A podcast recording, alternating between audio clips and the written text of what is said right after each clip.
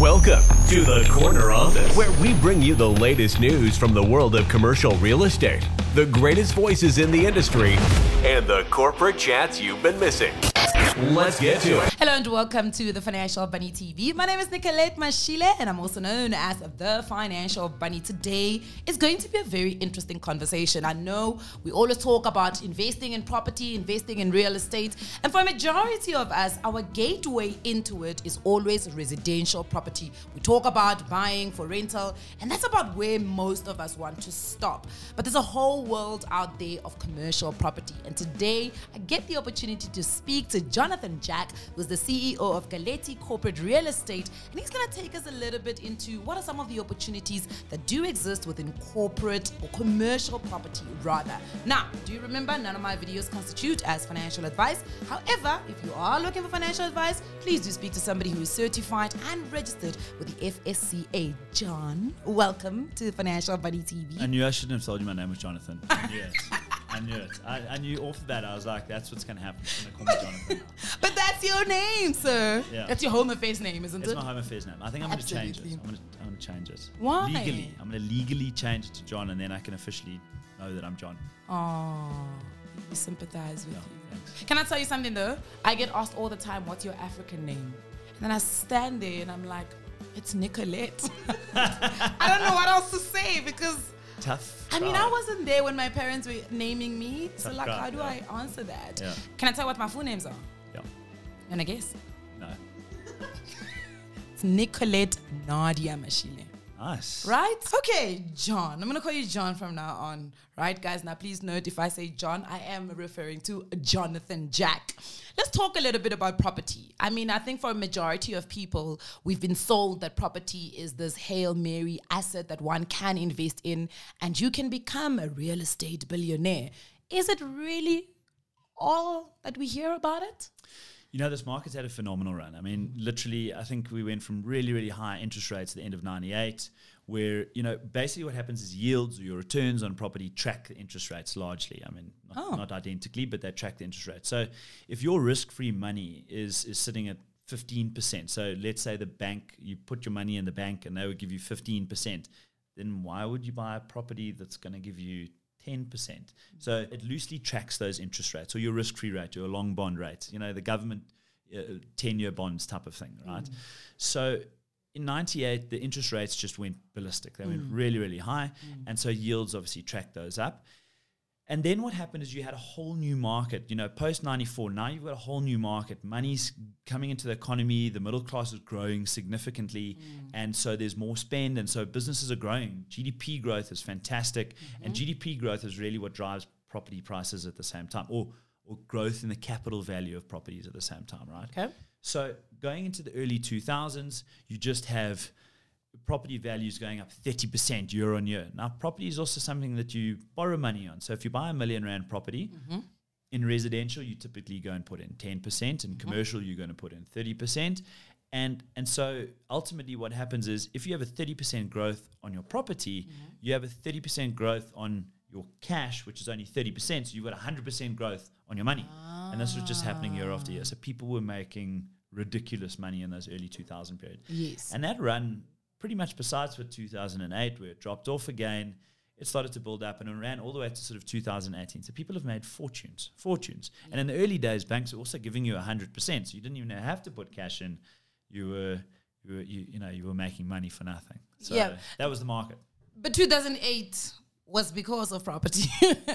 It was, yeah. Yeah. It was it was a lot of risky capital in the market, just free money. You know, we we've seen a similar thing now, right? Yeah. Which is why you had your crypto stock. So basically the the cost of borrowing money was next to nothing around the world. So people Mm. would just borrow money and put it into risky assets. Mm. But you've seen all the cryptos crash and you've seen a lot of those more speculative assets crash, you know, your your tech stocks, that kind of Mm-hmm. thing. They've fallen right off because there's interest rates are climbing around the world because of all of the inflation that they're trying to stop. Mm-hmm.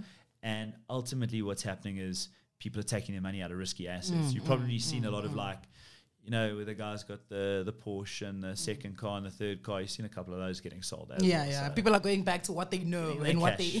getting hold of their cash. Yeah, true, true. And and I guess when I started the conversation, one of the things I mentioned is the fact that a majority of us, when we talk about investing in real estate, or let's let's let's, let's break it down to in property, um, we'll come to you know your your real estate stocks and all of that. When you when you talk about investing in property, a general amount of people will go towards residential property. Sure. Why do you think that? Is it is it an information thing? Is it a not knowing access, or it's a money thing? Money, As cash. he gestured, money. Yeah, okay. Cash available. So, look, the reality in this thing is in residential property, it's probably 10% down. So, the Yeah. bank is going to give you, you know, largely, the bank's going to give you 90%. Yeah. And you have to put in 10%. You can also go buy a million rand property, two million rand property, even less. You can buy in the 500,000, 600,000 rand. You've got to put in 10%. Yeah. That's achievable, mm. you know, for the middle class, etc., and and upward. That's achievable money. You can go and find sixty thousand rand, hundred thousand rand, etc., and buy it. Put a ten and ten, and you start your property portfolio. Mm-hmm. Commercial property is different. They require thirty percent, and they only fund seventy percent. okay. So now you've got to come up with thirty percent of the value, bigger number, th- three times bigger. Yeah. And secondly, the bank will only fund the property over ten years, not twenty years. Oh. Okay. So your repayments on residential property are lower because it's funded over a longer time, Absolutely. and on commercial property higher. So typically, what you'll see is you'll see a higher return on commercial property. Uh-huh. Okay, so residential property you'll see these six, seven percent returns. That's because you have stretched your borrowing out over a longer period, so people can actually just make it work. Yeah. And you typically in good areas get a nice capital growth. So that's the story in in residential property. Commercial property is just different. Mm, you know, you've really got to look at the underlying tenant. Those tenants are going to be in there for a year, three years, five Mm. years, seven years, ten years. You know, and and obviously the longer that that tenant's in there, the better for you. You don't have vacancy, etc., cetera, etc. Cetera. So there's so many things that come together when you're looking at a commercial property. But the big thing is, why is it hard to enter the market? Mm-hmm. Cash. It's a cash issue. And I'm just thinking also the reliability of the tenants that you're going to get, as you said, you know.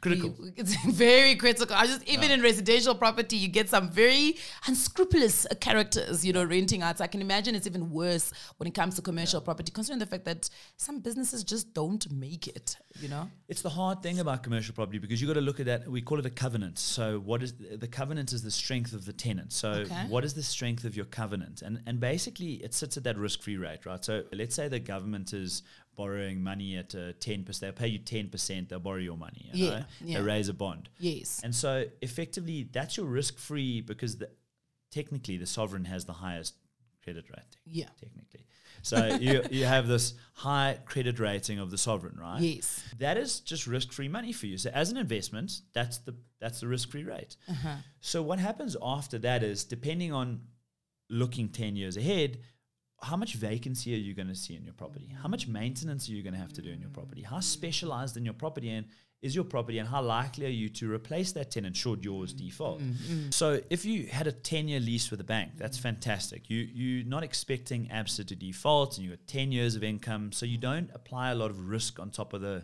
risk-free rate, right? However, if you've got a short-term lease, your tenant might not renew, which means Yeah. you're going to have a vacancy period. Who you're going to replace it with, or if you have a poor tenant, which means they might default. Even Yeah. if even if it is a ten year lease, Yeah. and it's not such a great tenant, you're going to add some risk. So that's how people de- largely determine what the yield is on property. Yeah, people saying, "What yield is that property on?" Commercial property, it's all about the yield. Yield. People Yes. value the property on the yield. Yes. And basically, what they're trying to say is they're trying to adjust f- for risk. Ah. So at the moment, you know, a ah. prime property, Cat A, great property, new, doesn't need a lot of maintenance, and it's got a great tenant, and you're probably paying nine percent in the nine percent range, nine, nine and a quarter, nine five, etc. Yes. Return wise, and then going from there, you just add risk. So if you've got a poor tenant in not such a great area, older add on to the building, nine. 12, 13, 14%. And so you get a uh-huh. higher return based on the fact that there's a little bit more risk in that one. Yeah, it sounds like um, how the banks give you um, credits. So you've got the 100%. unsecured and the secured credit. So basically, if they see that you're a bit of a risky Yeah. person, they'll obviously bump up how much gonna, they charge you. They're going to give you better terms if you're Yeah. buying a 10 year lease with the bank than Yeah. you know buying this thing with a three year lease. They're going to give you better terms. So it's Oh. exactly the same thing. Yeah. Let's let's let's go back to that um, Halo conversation. Money. Mm. So where does one find money then mm. to invest in commercial property? What are the what are the options that are available out there? Yeah. Listen, you piqued my interest the other day when you were talking about Stokvels because obviously that's pretty much the most untapped Yeah. market in Absolutely. the country. Mm. And and largely that money is never invested that well. You know, sometimes there are like larger Stokvel groups and they have some kind of asset management around it. Mm-hmm. But property is just one of those assets that has a very low risk rating, mm, you know. Mm, mm. So my advice would be to to have to get into that market, have almost like an asset manager that really understands where that money's going and what they're investing in, and then invest that money and don't gear it up as much. You know, reduce the risk on that property. So typically, like I said, you can gear up to 70%. Yeah. Don't. Don't. You don't have to. Yeah. Gear to 50% or gear to 40% or whatever it is. Act like the listed funds do. You know, the listed funds will only gear to 40%. Mm. So do that. Use some gearing because the gearing, and I'll explain the thinking behind gearing, but it it's such a low risk return, especially in this market where we're we've had every single supply shock, every single you know shock that you can have. You, we've got high inflation. We've got a war in the Ukraine. We've Yeah. just had two years of pandemic. Mm. It's the worst that it can be. So you're going to start finding some of the best opportunities in the market at the moment. Mm. Mm. Take that stokvel, invest it into a property, and then you have a growth asset with stable income, stable returns. It's just it's such a great market. So that that putting together uh, is a good opportunity. The other thing is the entrepreneur that runs their own business, they should be looking for the property to buy to run their business out of. Ah, so not so- renting warehouses and all of that stuff. Yeah. To them, it might, you know, for the business or for, you know, from the outside of them, I'd say, okay, well, this is not a bank. It's a, you know, it's a, a business that's operating. So how do we finance that? Or, you know, is, is that a building that we want to buy? But for the operator, it's much lower risk for them because that business is intrinsically attached to them. And they understand the risk profile of that business. They can go and buy their own building and then pay themselves rental effectively. Always better to put in two different entities, have your propco and have your your your, your opco and separate the two because then you can sell Sorry, hold on, hold on, hold on, hold on, hold on. You're speaking too fast. Propco, opco, so property company. property company. okay, yeah, yeah, and your operational yeah, company. company, yeah. so your actual company. So so I mean really you know, business or commercial property is always bought in a PTY or a trust, Yes, or it's yes. never bought by the individual. okay. Okay, because typically there are VAT implications to it, etc. et. Yes. So you house it in its own entity. So that Uh-huh. is a going concern. It's its own thing. Because then you can also sell that entity, uh, take your business out of there when you expand, put someone else in there. It's, it's its own business. Uh-huh. And then you have your own your business, paint manufacturer, shoe manufacturer, supplier, logistics, whatever it is. This is a separate thing. Yes. You can also sell your business and keep your property business. Yes. It's always better to keep these two apart. Yeah. Okay, I, I want to paint a picture. So there is Financial Fitness Bunnies, which is a PTY Ltd. We do content. We now need to buy a space to create a studio so that we can shoot from there. So we buy, we buy a warehouse. So you're saying don't buy the warehouse under Financial Fitness Bunnies. You create a separate entity. You buy the the studio. Then this company, Financial Fitness Bunny, must pay rent to the property company. Correct. I like that. That's clever. That's very very clever. Keep your keep your things separate. Yeah. and I always have a tenant. You Like- can also bring in a partner over here, and you don't have to bring in Uh-huh. a partner over here, or you can bring in a partner over here and not over here. So yes. keep the things separate. They're very different businesses. Yeah. Okay, that that's quite interesting. But I think also one of the big things that, and, and I guess we've started tapping into some of the conversations in terms of what commercial property opportunities are out there. Now, when I went to the Galetti auction, it was like a, the biggest shock of my life because there were petrol stations, there were blocks of flats, there were residential. Talk to me about what are some of the opportunities that do exist in that space. Sure. Yeah. So typically you've got the different sectors, right? So you've got hospitality, which is hotels and lodges and Yeah. Airbnbs and that kind of thing. That's Yeah. one sector. Uh huh. You've got energy, which is petrol stations and related activities, depots and that type of thing. You know, People buy those things. It's like Oh, yeah. real people that buy Oh, yeah. depots. Big time. Depot, Really? get the trucks in there, fill them in, store the fuel. You can even have a fuel depot and then run a whole lot of wholesale business where the trucks fill up and that kind of thing. So it's it's quite an interesting space. But usually, usually in that space, the owners of the property are quite close to the actual operations of the Oh, business. the actual yeah, yeah. Usually. Okay, usually. Not okay. always, but usually.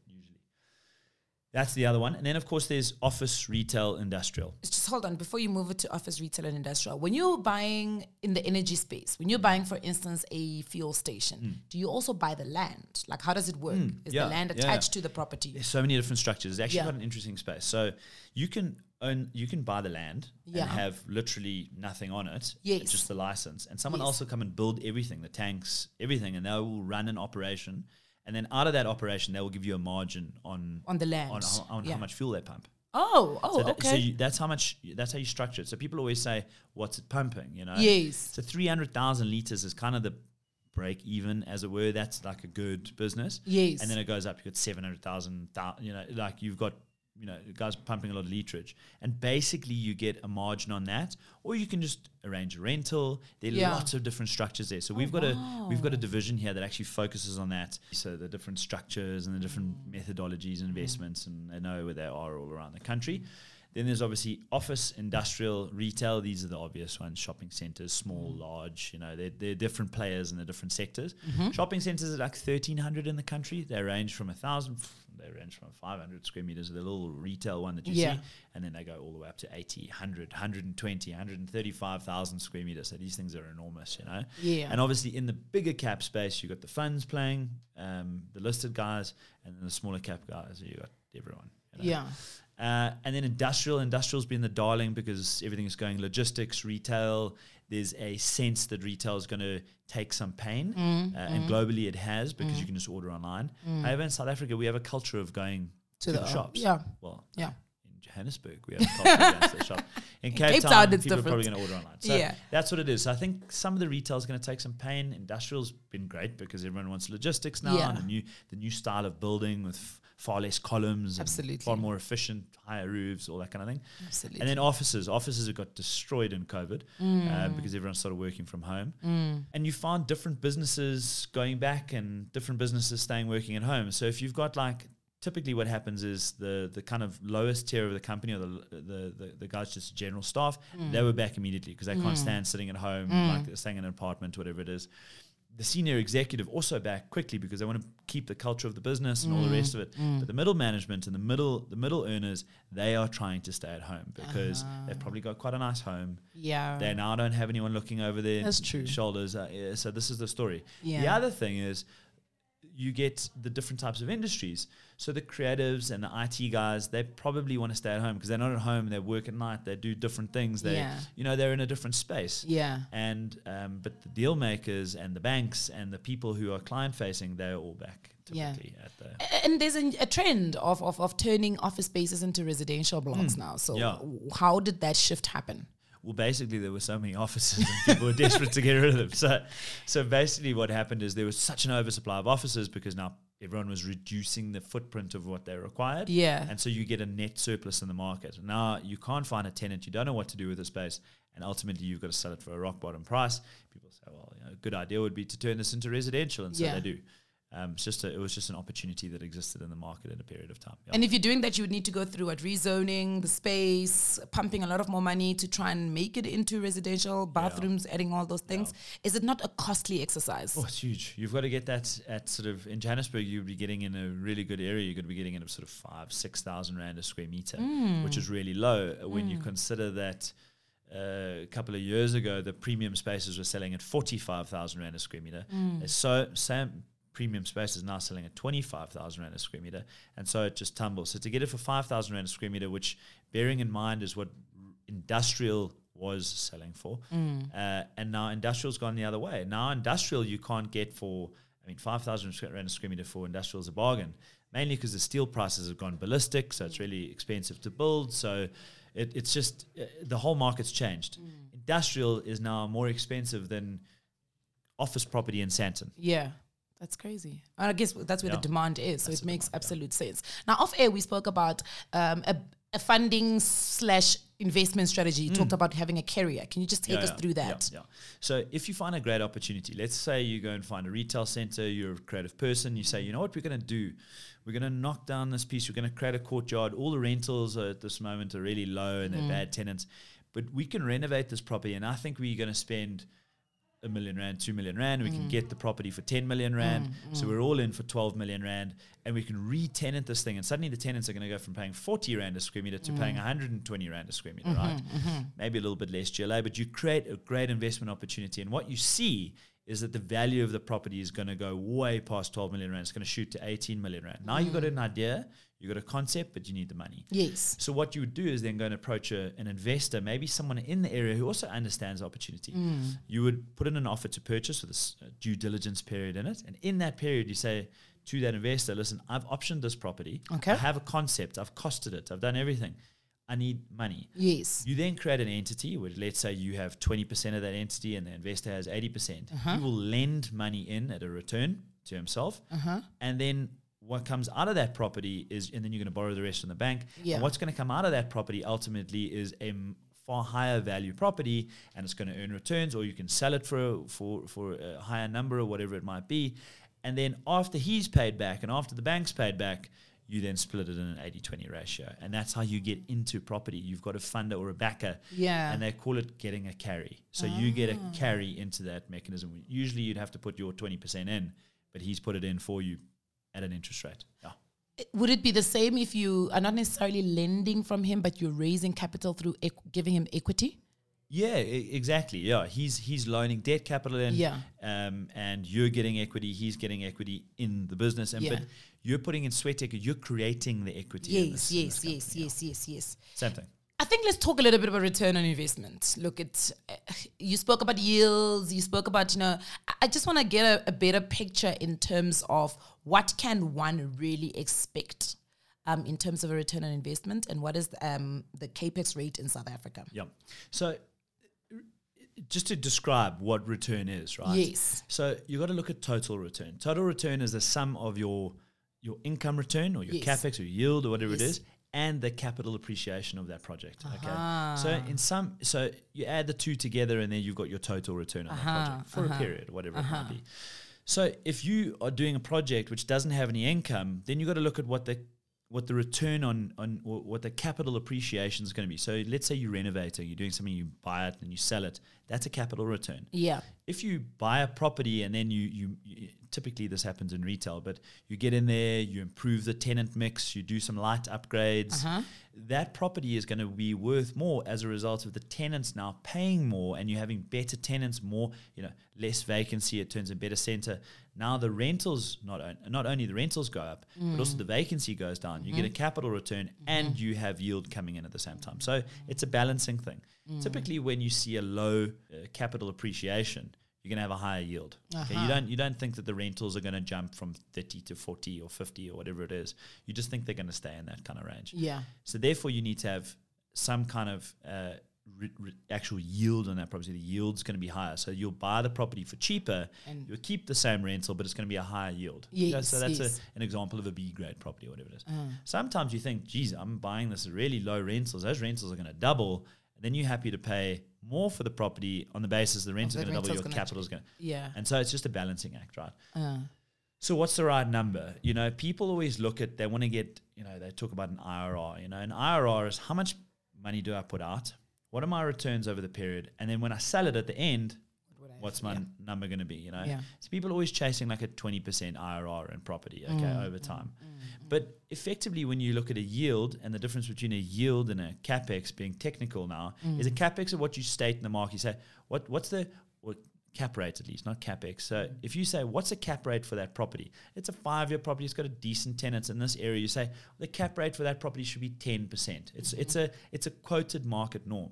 Yield, on the other hand, is is derived mm. when you actually buy the property and you take the value of the property and you divide the net income by the mm. value, you mm. get a yield. And so the yield might be 9.12. Whereas the cap rate that you quoted is you should be buying that property at nine or nine and a quarter. That's the quoted. s- So you it depends on the property. If you're buying a triple A grade property with a bank as a tenant and a 10 year lease, or it's a nice logistics property or whatever it is, you can probably pay 9% and maybe just a little bit under 9 now, 875, 9, mm. around that level. Mm. Once it starts going to a shorter lease, maybe not as bulletproof a tenant, or maybe the property is not a P grade property, then you start moving upwards 10s, 11s. Mm. If it starts going B, C grade property with a short term lease, 14s, 15s, and so it carries on going. So it's all a, it's just a bit of a balancing act. They're external and internal factors that determine your yield, and it's all just market knowledge. So you got to go and find a good broker or a good mentor or a good mm, co-partner mm, or whatever it mm. is. They'll guide you as to the to the process. Yeah. And and, and, and, and when you're buying residential property, a lot of people struggle to understand that they are in a business, especially if they're buying it for investment Oh, yeah. purposes. How important is it to see your commercial property as an investment? It's the only way to.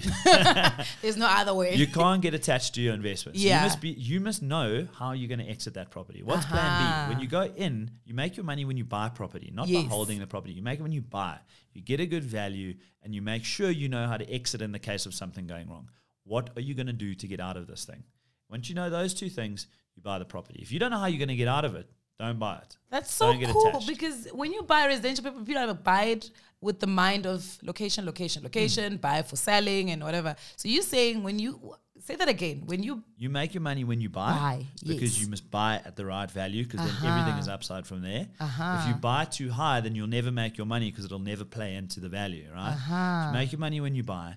And when you buy, you must know how you're going to exit. So what's your plan B? This tenant, the tenant goes bang. What you going to do now? Who Yes. are you going to fill it with? Where? How are you going to sell this property? What's your mechanism? What's your exit? What is your strategy? And if you know that, you're always in a good position. People buy properties, they have no idea how they're going to sell the thing. Of course not. They're just like, do you know how important it is sometimes Yeah. for some people, a group of people in this country to just own Yeah. something, Yeah. you know? So I think a lot of people do that where they buy just with this idea that I own this thing. Yeah. But it, it makes no mathematical sense, No. no financial Don't get sense. attached. Don't get attached. Yeah, I think there's a know, lot one, of one of my mentors always said to me, I said, "Oh, this property, I don't buy, you know, my own home. Yeah. I don't buy this thing. You know, it's the bad return." He says sometimes the return is your lifestyle and, and your life. So you must also invest when you buy your own home. It's not an investment. It's your lifestyle. It's your life. It's your yes, family. It's yes. where your kids are going to grow up. All the rest of it. That's how you buy your residential properties. You can probably overspend all the rest. Invest in your lifestyle. Yes. But if you buy something that's not your home, make sure you do not love it. You know, put love into it, but don't love it.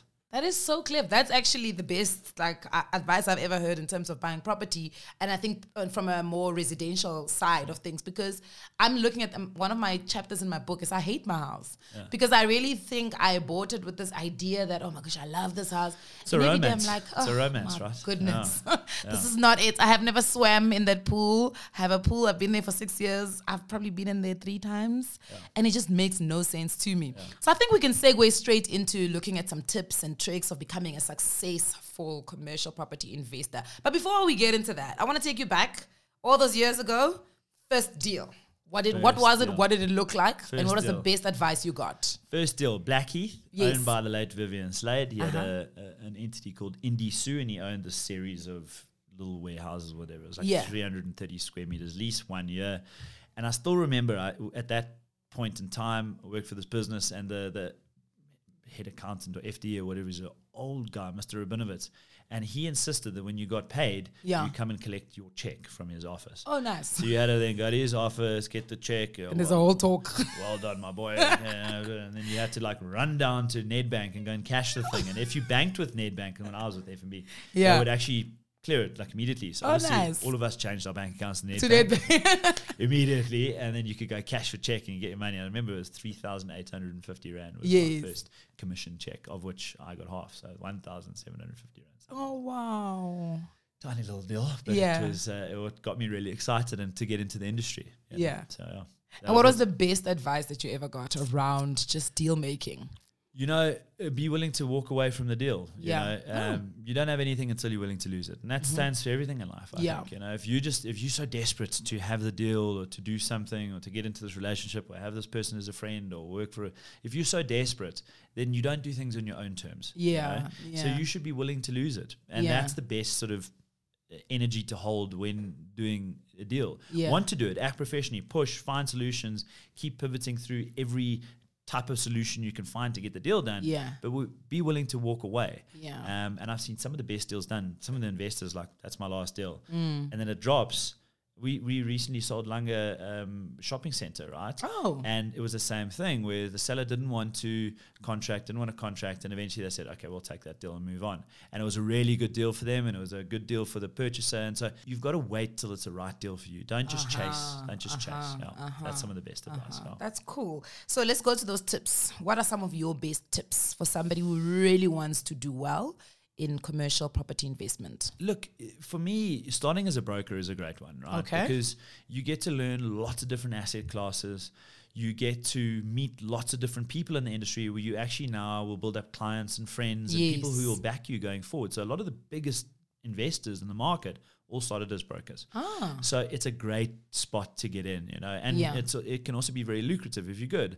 Then you've got to work hard, understand your market, understand the properties, who plays in that environment. Yeah. Um, my partner in this business actually has a lot of residential property in Cape Town. He knows everything that's going on. He understands every agent in that area. It's amazing. He he speaks to them every single day. You'll know take them out for lunch, understand what's going, what's selling, what. Be the first there. Be the first to understand what stock's coming on, and then really research what the value of that stock is. If something comes on and the rental's at fifty rand a square meter, Yeah. is that market? Is that under market? Is Yeah. that over market? yeah, yeah. and and what's the correct pricing for that and then don't just be willing to lose the deal if it's too expensive don't buy it hmm. and just go in on your terms and and chase the market so. You spoke a lot about mentorship. yeah. Why is that important? for me it's, i've just had such great people in my life that have just guided me into certain decisions. Moving to johannesburg for example john ledley said listen you know um, cape town's a great great area from the time that you're 18 to you know 45 in four years time so so he said it's just a grey area. We Yeah. th- you go to Johannesburg to cut your teeth. It's far harder business there. People are business focused. They're not you know sitting on the beach. Yeah. Great great advice. Another one of my clients said. You know, there's there there are no gl- grey areas in property. It's all black and white. You Yeah. need to understand the parameters of what's happening in front of you. You need to bite off more than you can chew and chew like hell to get through it. Ah, You need to simplify things. Give me three reasons I should buy this property and not a thousand reasons. Don't get too technical. Don't overanalyze things. Just simplify what you're doing and move forward. So even the you know our, our, of this company, simplicity in real estate comes from mm. those lessons. Mm. And over time, just these lessons and ways of thinking, the people that, that have walked the path ahead of you, mm-hmm. they help you by giving you that information, and you, it just changed the way of thinking. So I read a lot. Mm. I listen a lot. I've got a lot of great sort of mentors that I chat to about you know difficult decisions that I have ahead of me, mm. um, whether it's a leadership thing, you know, because mm. leadership can be mm-hmm. it's one of those positions that is a lonely position. You know, Absolutely. you know, you don't you can't talk to everyone in your business about the hard mm. decision that you have to make.